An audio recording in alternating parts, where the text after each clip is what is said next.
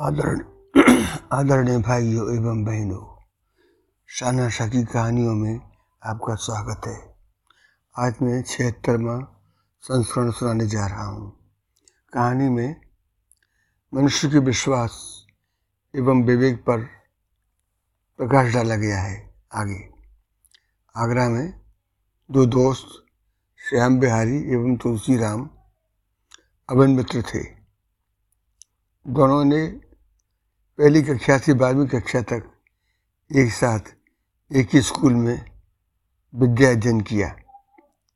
श्याम बिहारी, आगे की पढ़ाई हेतु आईआईटी कानपुर में इंजीनियरिंग में दाखिला हुआ। यह तुलसीराम, आर्थिक कारणों से अपने पुराने पुश्तैनी बिजली वाले काम एवं खेती कार्य में पिता की मदद करने लगा। लगभग छह वर्ष के उपरांत एक दिन श्याम बिहारी अपने मित्र तुलसीराम से मुलाकात करने उसके गाँव जो आगरा से छः किलोमीटर की दूरी पर था, गया। सूचना मिलते ही तुलसीराम गाँव के बस स्टैंड, बस स्टॉप पर दोस्त को लेने गया। बस स्टॉप पर श्याम भाजी को पा, तुलसीराम। बहुत खुश हुआ। और दोनों मित्र गले मिलने के बाद पैदल पैदल गाँव की ओर रवाना हुए। रास्ते में तुलसीराम के पौधे को देखकर तुलसीराम ने झुककर प्रणाम किया। श्याम भाई ने पूछा, मित्र किससे प्रणाम कर रहे हो। प्रत्युत्तर ने, तुलसीराम ने कहा कि अपनी माता को प्रणाम कर रहा था।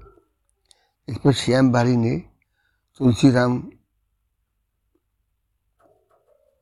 श्याम बिहारी ने तुलसी के झाड़ को उखाड़ कर फेंक दिया और बोला, कितनी माता है तेरी भाई? अभी भी इतना अंधविश्वास? तुलसीराम को उसका जवाब देने की तरकीब सोची आगे एक खुजली वाला झाड़ मिला। उसको देखते ही दंडवत प्रणाम कर कहा, जय हो मेरे बाप। उसकी इस हरकत पर श्याम बिहारी को गुस्सा आया और दोनों हाथों से झाड़ को उखाड़ने लगा। इतने में श्याम बिहारी को भयंकर खुजली होने लगी। तब बोला, मित्र, ये क्या हो रहा है? तुलसीराम ने कहा कि, आपने मेरी माँ तुलसी को मारा है इसलिए ये पिताजी गुस्सा हुए हैं। श्याम बिहारी जहाँ भी हाथ लगाता, वहाँ पर उसकी खुजली होने लगती। तुलसी, अब जल्दी से कोई उपाय बताओ भाई? प्रत्युत्तर में तुलसी राम ने कहा, उपाय तो है, लेकिन वो भी मेरी माता हैं, उनसे विनती करनी पड़ेगी। श्याम बिहारी ने कहा तो फिर देख क्या रहे हो, जल्दी कर। आगे एक गाय खड़ी थी।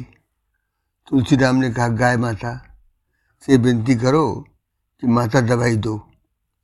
अचानक गाय ने गोबर कर दिया। तत्काल श्याम बिहारी के शरीर पर उसका लेप करने से फ़ौरन खुजली से राहत मिली। श्याम बिहारी ने पुनः तुलसीराम से पूछा कि, अब तेरे घर ऐसे ही जाए क्या? तुलसीराम ने कहा कि, नहीं मित्र हमारी एक और माता है, सामने नदी बह रही है जो पूरे गाँव की जल प्रदान कर रक्षा करती हैं, उसमें कूद जाओ, नहाकर अपने आप को तरोताज़ा महसूस करते हुए श्याम बिहारी ने नदी मैया को नमन किया तो तुलसी ने कहा कि मित्र, तुलसी माता, गौ माता, नदी माता तो हमारी सबकी माता हैं।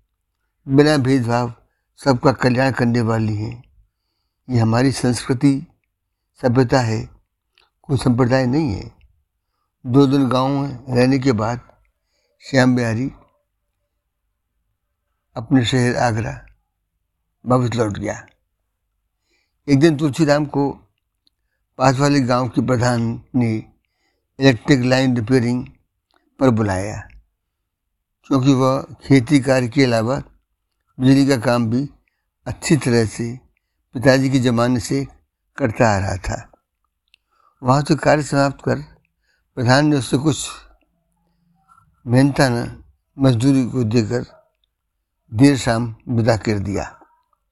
देर हो जाने से तुलसीराम ने पैसों को एक कपड़े की पोटली में बाँध, ऊपर से कंबल उड़कर पैदल पैदल अपने गाँव को रवाना हुआ। लगभग दो किलोमीटर चलने पर घने जंगल में एक डाकू दुबला पतला था जिसके हाथ में भरी बंदूक थी, ने तुलसीराम को डांटते हुए रोका। तथा कहा तेरे पास जो भी है, तुरंत मेरी हवारी कर दे। उसके बोलते ही तुलसीराम ने पैसों की पोटली और डाकू को सबसे बोला कि मेरे पास जो कुछ है, इस पोटली में है। अब आप ही संभालो लेकिन आपसे गुजारिश है कि एक गोली मेरी टोपी में मार दो, जिससे पत्नी को विश्वास हो जाए कि मैंने पैसे जुए में नहीं हारे हैं। उसके कहने पर डाकू ने एक गोली उसकी टोपी में मार, में दाग दी। तुरंत उसने कहा कि अब आप चार पाँच गोली मेरे कंबल में भी दाग दो। जिससे पत्नी को लगे कि मैंने बहुत लोगों के साथ संघर्ष कर बच के आया हूँ, बच के आया हूँ। नागू ने उसके कहने पर चार पाँच गोली, कंबल में भी दाग दी। तुलसीराम पुनः बोला कि, भाई, एक और काम कर। एक गोली मेरे कुर्ते में भी दाग दी, ताकि गाँव वालों को भी लगे कि मैं बहुत बहादुरी से बचकर आया हूँ। जवाब में डाकू बोला, अब बस भी कर। सारी गोली बंदूक की अब समाप्त हो चुकी हैं, अब और नहीं है। सारी गोली बंदूक की समाप्त होने की सुन। तुलसीराम ने डाकू को कसकर पकड़ लिया और कहा, तेरी सारी ताकत बंदूक में थी, वो मैंने खत्म करा दी। अब तू कुश्ती में मुझसे नहीं जीत सकता। अतः पोटली वापस कर, नहीं तो तेरे लिए आगे ठीक नहीं।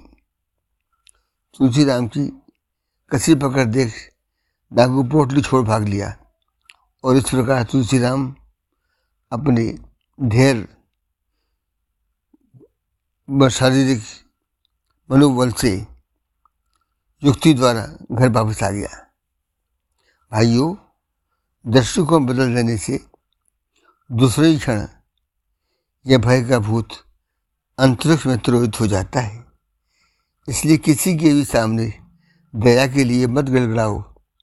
धैर्यपूर्वक युक्ति निकालकर परिस्थिति का सामना दृढ़ता से करें। सफलता अवश्य माफ़ी है। बंधुओं मेरी कहानी कैसी लगी? कृपया कमेंट दें और फॉलो करें। धन्यवाद।